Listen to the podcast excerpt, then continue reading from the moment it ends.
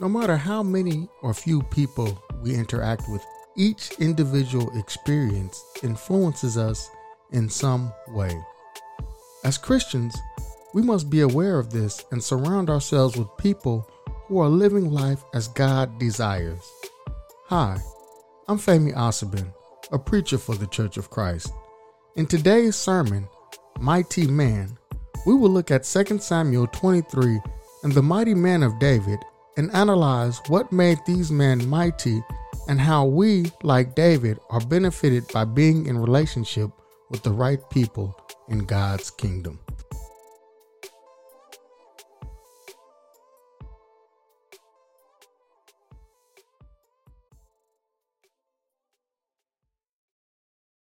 We've seen the impact that relationships can have in this world. There's a virus that's been going around and it's been spread through contact of people, and it all started with one person.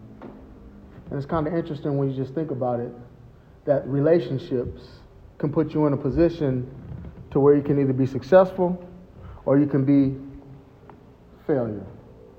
They could benefit you or they could put you in a bad place.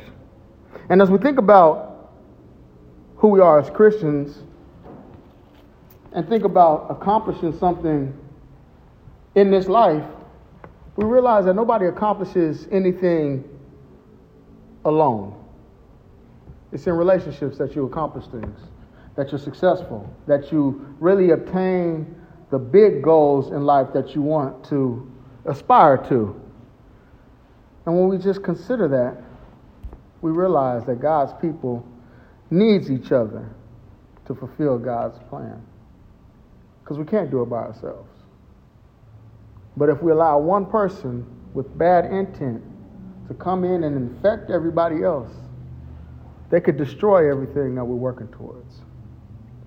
But if people are working together with a like minded to satisfy and glorify God, they could build each other up, even in the most difficult of circumstances.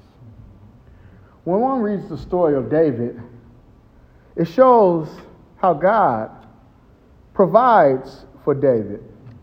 And the natural inclination of a person who's looking at it without a spiritual mindset would think that as you read Samuel, what you're seeing is David being exalted for the sake of David to be king.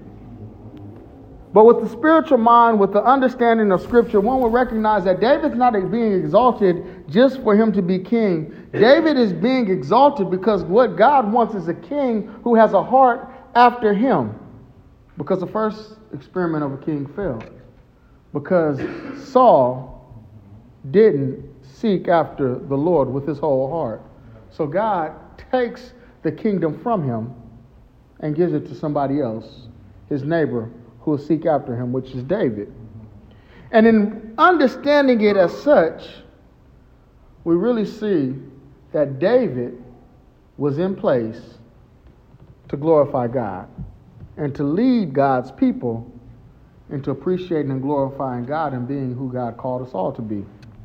And then also, David was mightily assisted not only by God, but by others in Israel to help him be the king and the king that God wanted him to be. The passage of scripture that we're going to utilize for this sermon is going to be found in 2 Samuel 23.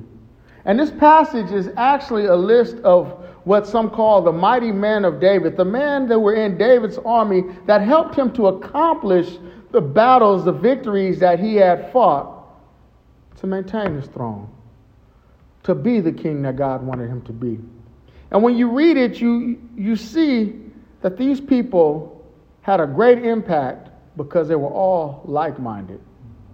They all shared a common faith and also that God was working through all of them in this endeavor.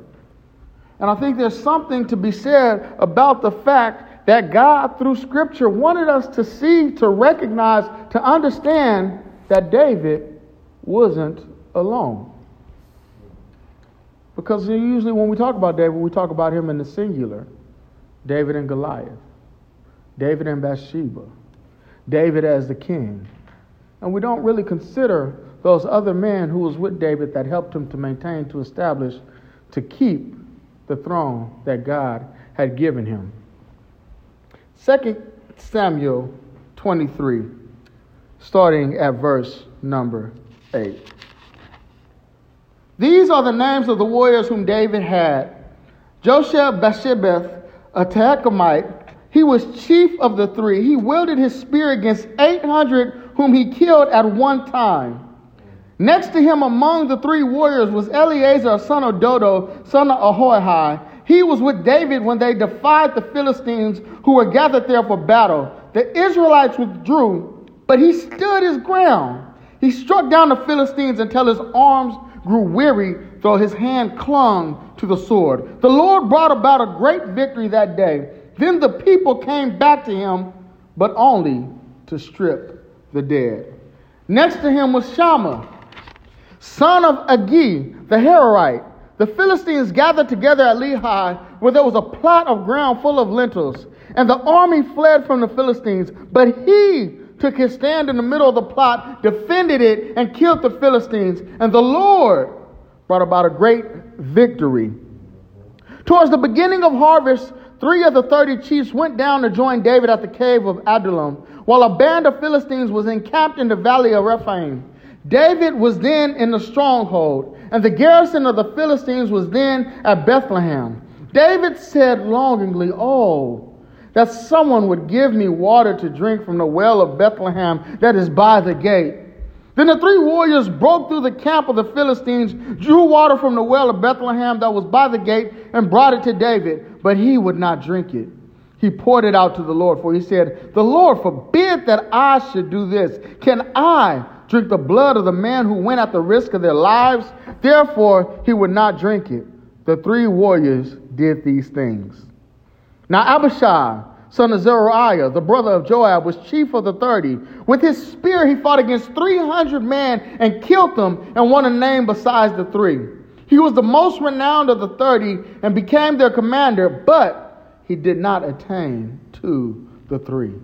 Benaiah, son of Jehoiada, was a valiant warrior from Kesbiel, a doer of great deeds. He struck down two sons of Ariel of Moab he also went down and killed a lion in a pit on a day when snow had fallen. And he killed an Egyptian, a handsome man. The Egyptian had a spear in his hand, but Benaiah went against him with a staff, snatched the spear out of the Egyptian's hand, and killed him with his own spear.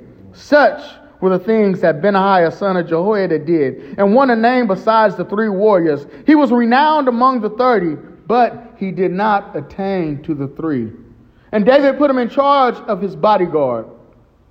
Among the thirty was Asahel, brother of Joab, Elhanan, son of Dodo of Bethlehem, Shammah of Harod, Elika of Harod, Helez the Peltite, Ira, son of Achish of Tekoa, Abiezer of Anathoth, Mabunai the Heshathite, Zalmon the Ahohite, Mahariah the Netophah, Heleb, son of Bana of Netophah, Ittai, son of Rabbi of Gibeah of the Benjamites, Benaiah of Piroth, Hadiah of the torrents of Gaash, Abialon the Arabite, Asma, Asmavas of Barum, Eliabah of Shalbom, the sons of Jashan, Jonathan son of Shammah the Harite, Ahaim son of Sharar the Harite, Eliphelet son of Ahasbel of Maacah, Eliam son of Ahithophel the Gilonite, Hezro of Carmel, Pariah the Arbite, Agai son of Nathan of Zobah, Benai the Gadite, Zelek the Ammonite, Naharai of Beeroth, the armor bearer of Joab son of Zeruiah,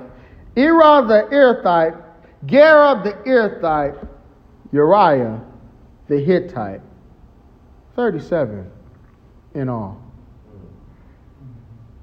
David was surrounded by mighty men, like minded men as him, who possessed the same faith, and their relationship together allowed David to reign on the throne of Israel because they were all mightily helped by God. And they were all willing to do what God wanted them to do so that Israel, the kingdom, could be what God wanted it to be. You know what separated them? Just their roles. They all had faith. They all were courageous. Men fighting lions. Men fighting 800 at one time. 300 at one time. They just had a different role, but the same faith. And God did something through all of them. He brought about their success. You see David and Goliath, Dodo, Shammah, There's no difference in these men. They all knew that if they step out, even by themselves, in a great adversarial position, that God would grant them the victory. As a boy, he fights a giant. As a soldier, he goes against 800, 300. A lion. And they're not scared because they all had something in common. And that relationship that they had with each other built each other up, I believe, so that they wouldn't be scared, so that they could do what God called them all to do. And we recognize that when we stand with God, even if nobody else is around us, we will be victorious, no matter what is in front of us. And David's mighty man knew this, and David did as well. But there's a few of these stories, a few of these names that, that just jump out as us, and I think it causes for pause to look at just a little bit more in depth. The first one that I want to consider because this will springboard us into the other interesting things in this passage. But verse 13. Towards the beginning of harvest, three of the thirty chiefs went down to join David at the cave of Adullam, while a band of Philistines was encamped in the valley of Rephaim. David was then in the stronghold, and the garrison of the Philistines was then at Bethlehem. If you remember, this is the same place where David was when Saul was uh, chasing him. And David cut off a piece of his garment and let him know, I'm not trying to kill you. But what's also interesting is this is about 10 miles from the gate of that Bethlehem. Just imagine that. They're 10 miles from Bethlehem's gate where this water is at. And David, and I don't think that he was asking them to get the water. But I think he was just saying, because he had that level of relationship with this man, that he could be open and say, Oh man, I wish I could taste some of that water from that well at Bethlehem at the gate, almost as if if you was away from home and you said, Man, I wish I could just taste some of my mama's favorite cooking. And you're just sharing that with whoever you're with. Not so that they could go out and get it, but so they can understand what you was going through because you had that level of relationship, transparency, and so David, fighting against the Philistines, is feeling this and he expresses it to his men, and they're 10 miles away, and they say, Okay, I got you. Let's go get that water. So, what the Philistines are right there. We're going to get that water for King David. And what happens? They go, they get that water, and they bring it back. And in bringing back that water, what does David do? He says, I am not worthy of a sacrifice as such. You see, we look at that and we say, David, you just you just wasted this water that they went 20 miles to get, poured it out, they risked their lives, and what David says is, I am not worthy enough for you to risk your life because he understood that his desires were not greater than the lives of his men. Because David respected them. David loved them because he knew that just because he was a king didn't mean that these men were at his disposal for his benefit. They were actually there to help him be who God called him to be. And so, what appears to be a sign of disrespect for us is actually the ultimate sign of respect. It's almost as if somebody said, Man, I'm broke and I can't pay my rent. And you say, Here you go. And they say, No, nah, I'm not going to take it. Because I know how hard you work for your money. and I'm going to get me some money. I got a check coming in tomorrow. I'm not going to just use you because I can. I'm not going to use you just because you allow me to. I respect you enough to decline what you're going to give me or utilize it for the honor of God. Because that's the level of relationship that we should have with each other. We're not in relationship to use each other. We're in relationship to build each other up, to deepen each other's faith, to let each other know that I'm here with you and I have love enough to go out and get what you want, but also I have respect enough not to even ask you to do it. That's how we build each other up. I love you enough to do whatever it is that you need, and you respect me enough not to ask me to do it unless you really, really need it. Make sense? It's interesting because with that understanding, we see that David has some interesting names on this list. What God had brought to David was people not just from Judah, but dare I say, even outside of the tribes of Israel. Look at verse 38. Era and Gera, they're from Ithrites, they're Erithites. Try to say that three times fast. yeah, Ithrites. Zelek, in verse number 37, where is he from? He's an Ammonite. And we know that the Israelites and Ammonites had fought battles before. But yet David is receptive enough to allow these people who are not Israelites to come into his camp. And God has saw fit to add these amongst the mighty men of David. And then you get somebody like Ittai, who is a Benjamite. And when you read that, it should jump out to you. You say, why? Because David was fighting against the tribe of Benjamin to get the kingdom. Saul was from the tribe of Benjamin, and when Saul died, the Benjamites and the, the Judahites had problems because they was trying to establish the next king. And what happens? David becomes king, and he still sees fit to have somebody from the tribe of Benjamin in his army. And God saw fit to make him worthy enough to be his mighty man. And what am I saying? Is that people can have benefit to you, to the kingdom of God, no matter where they come from.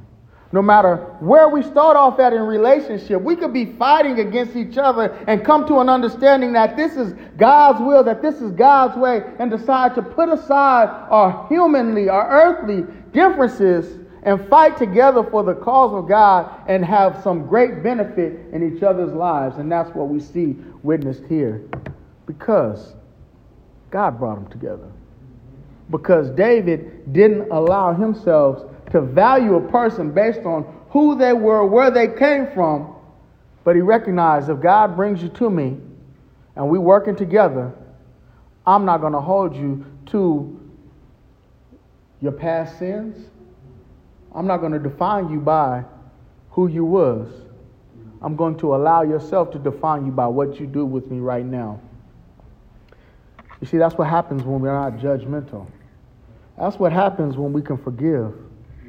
In this world, we need that more so we can all be about the business of God and work in His kingdom to uplift it. Because ain't no telling who God's going to bring into our midst, into our company. And if we're judging people based on where they're from, we'll probably never see where they'll go with God working in their lives and our lives together. And so, we consider we're not to deny relationship if God has created it. But also, we see another interesting name, which is Abishai. And in reading 2 Samuel, we read 2 Samuel, and how long of the span of David's life does this cover? I would say almost all of it. We get introduced to David when he's a little boy. I, don't know how little, but he's a boy, shepherd. He gets called to go and be anointed as king. And then you get all the way to, to this part, and it's talking about David's about to die. And then we hear this name, Abishai. David was king over all of Israel for 33 years. Abishai died while he was still fighting the house of Benjamin. So Abishai didn't see any of David's reign over the whole united Israel. But what does the Bible say? Abishai was one of David's mighty men. You see, a person doesn't have to be in your life for a long time to have a great impact for God on you. There's a saying. Some people in your life for a reason, some people in your life for a season. Either way, if you're wise enough, you can determine a person's purpose in your life. And if God has put them in your life, they could be very beneficial to you. Just think of how transient America is. People move from city to city, place to place because of job, because of school, just because they're creating a new something new in their lives. And we're impacted greatly by some people who just come in our lives for a short period of time. We can't write them off. Dare I say, if I left Memphis and started preaching somewhere else, I've only been here since six, seven years. I would hope that the impact that I left behind would have had somebody in here to say, you know what?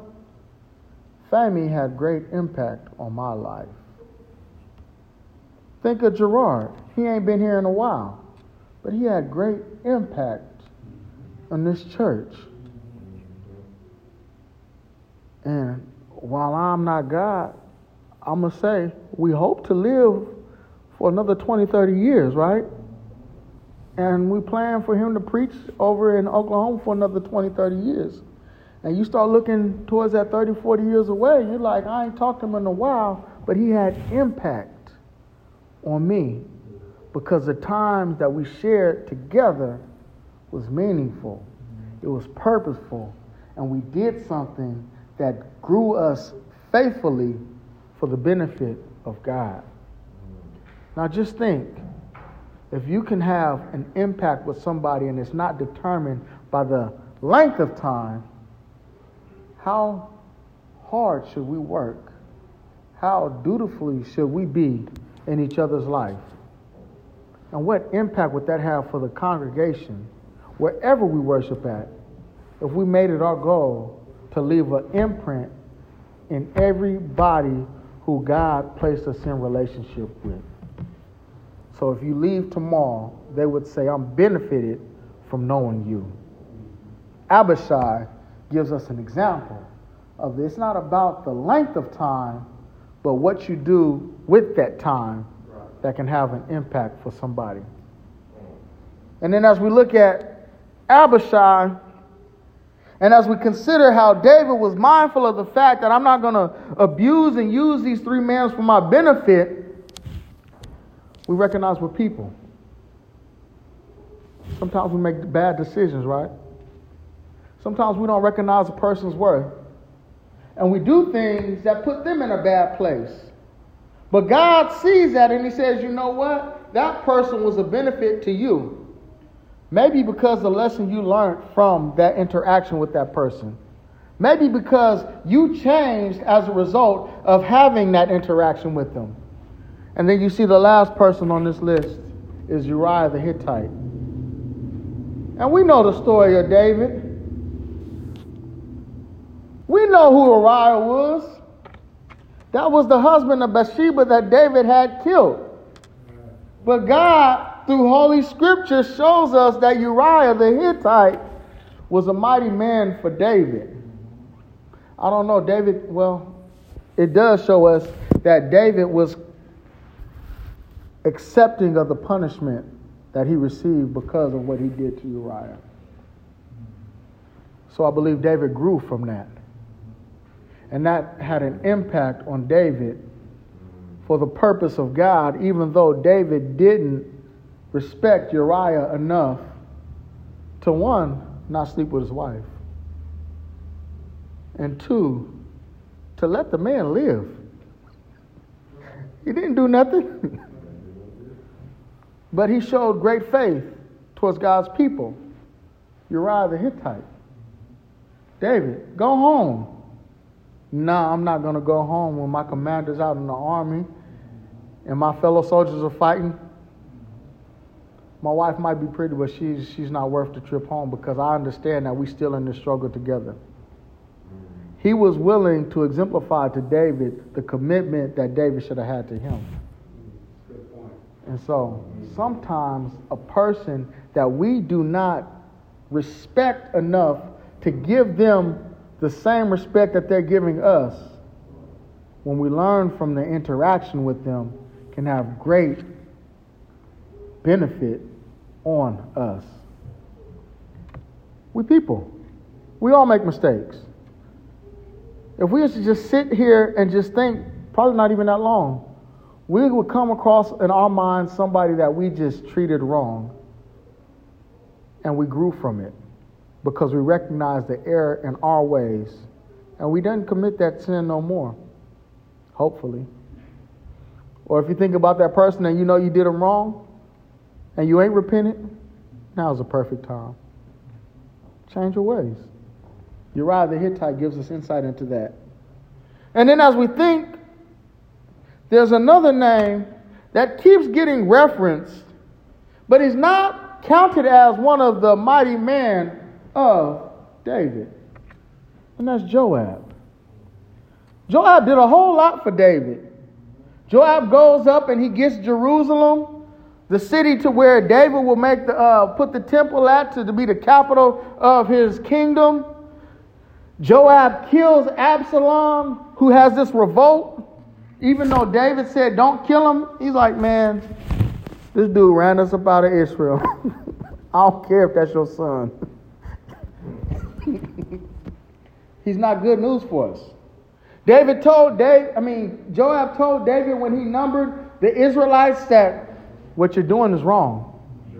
Because God can help us no matter how many people we got. But when David was going to die, David told Solomon, Don't let Joab's hoary head go down in peace. Why? Because David knew, all Israel knew, that Joab murdered Abner and Amasa in times of peace and he had brought innocent blood on Israel. And while he did all of this good, that sin that he did just couldn't be forgiven because he went out and took vengeance in his own hand. And he killed, as David said, a man greater than him. And so, some relationships that we have, while we might get benefited from it from time to time, while they might tell us what we need to hear at difficult times, they're not ones where God is saying that they were a mighty person for you. And that person might be in your life for a long time. David's there until, I mean, Joab is there to the end. But David tells his son, don't let him die in peace. because there was something about Joab that just wasn't quite right. And we know that we have relationships with some people that we get some benefit from, but that person is just not quite right. And we have to recognize that, or we'll fool ourselves. We might even start to participate in some of the foolishness that they do. There was something about them sons of Zeruiah, David's nephews, that there was a little bit too hard for even David, the man of blood that he just couldn't quite rock with all the way. You sons of Zeruiah. And Joab, I believe, was the eldest one. And they were some hard men. And they did some things that were probably questionable. Abishai, his brother, was beneficial to David. Joab, not counted amongst the mighty men. And I believe that's for a reason. And so, as we think about what we gain from this, I just want to put a few things on your mind. I touched them already.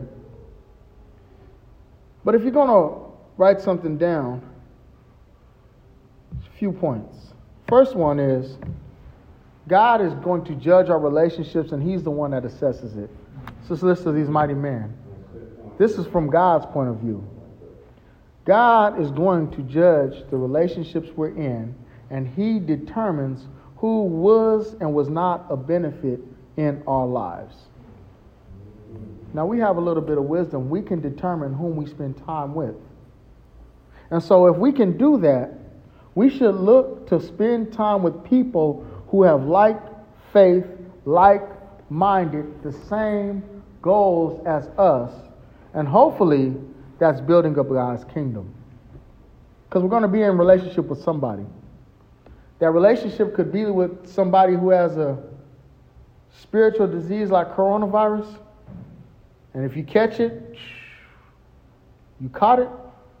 Or that relationship could be as somebody like a dodo who's going to be out there and fight hundreds of people at the same time and not worry if anybody's with them because they know that God will give them the victory. And you have the like faith. And just imagine what two people could have did. They could have probably took on the whole troop because their faith in God. And if we're thinking, knowing, understanding, realizing that God's judging our relationships and He assesses them, we should be open to relationships that God puts us in context in, regardless of a person's origin. Think of where you started from. Some of us are ashamed of who we were before we became Christians. Some of us wouldn't dare tell our fellow brothers and sisters the depth of the depravity that we had before we came to Christ. But being that we're in Christ, we're a changed person, and we're not the same one that we were before we went in this water. And being that we changed, we should recognize that others changed too. So we shouldn't judge, hold a person to who they were before God started working on them. But we should say, if God has put us in relationship, let us utilize this relationship to build each other up for the glory of the kingdom. And that's even if somebody has slighted you in the past. Forgive them, like the Benjamites. If somebody's from another culture, another race, another town, another country, include them into your circle like David did the Ammonites, Ithrites. Because you don't know what God will do in that relationship if you let it be guided by God. And as you're doing that, don't use people for their perceived benefit. Because we're all equal. We just play different roles before God. Some of us preach, some of us elders, some deacons, some don't have official title status in the church, but to do a whole lot of work. And it doesn't matter the title you put on yourself. What matters is what are you willing to do for God? And when we recognize that somebody's willing to do something for God, we don't try to take advantage of them because we know that they have a heart too. Because there's a lot of people in this world who are looking to get over on people. Such shouldn't be the case in the church. On the flip side of that, we should be open enough to do whatever it is that'll help our brother and sister. Trusting that God will provide us with that water from Bethlehem so that we could bring it back, even if it costs us a lot. And pray that a person respects us enough not to just take advantage of us. A person's benefit is not defined by the length of time that they're in our life. Rather, their benefit is defined by the depth of that relationship. So don't just say, oh, they're only going to be here for a week. I don't need to get to know them. But really look at each other and say, how can we help each other grow and be what God has called us all to be? Now, I understand we're not going to be able to build the same level of relationship with everybody, but the ones we do build with, build for real. And don't just keep it surface. Because that person might be able to help you, and you might be able to help them accomplish what God is calling y'all both to accomplish. But you'll never know if you never go below the waterline. And the last thing I want us to leave on our mind is not everybody that we're in relationship is a benefit for us. And I say that because we have a lot of relationships, especially outside of our Christian calling. And at times, we put more efforts into those relationships than we do into the ones that are in Christ. And at times, those relationships drive us away from who God is calling us to be. We was looking at James 4 in Bible class this morning at Earl, and one of the passages in there says, Friendship with the world is enmity with God. You see, a lot of time we put focus on being friends with people in the world, and it's putting us in a bad place. So we do all of this to fit in, so we get accepted, so we get liked, and we don't put that same effort into the church. Because we say that I don't fit in there. I haven't found anybody I could relate to. Because I spend so much time at work. Because these people have so much in common with me. I could be myself. I could let my hair down. When in reality, God is calling us to tie it up. He's calling us to not be ourselves, to be like Christ. He's calling us not to be comfortable in the world, but to be conformable to His Son. And these relationships that are outside in the world that just naturally we, we, we, we, we motivate ourselves to because we're from the flesh, we should be doing everything that we can to get up out of them. And so we recognize that not all relationships are beneficial. Even family members. Joab, David's nephew, was encountered as a mighty man. Some of us have family members that have denied Christ, that would never hear us about Scripture. You have to live with that, but don't get so enmeshed with them that you put that relationship over your one with God. And so, what I just wanted to put on your mind today was we're going to be in relationships. And there is a threat that if you get in relationship with the wrong people, it can be very deadly for you spiritually. It's on our mind today because people are cautious. They don't want to come in contact with others, so they elbow bumping.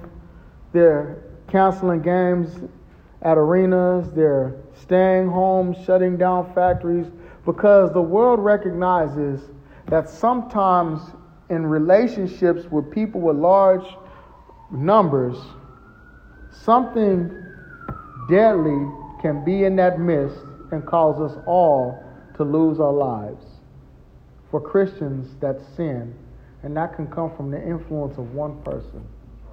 But if we're mindful of the relationships that God has put us in, we could build each other up, and we could build God's kingdom up and glorify Him, and not be so worried about who we are, but what we're doing for the one who died for us.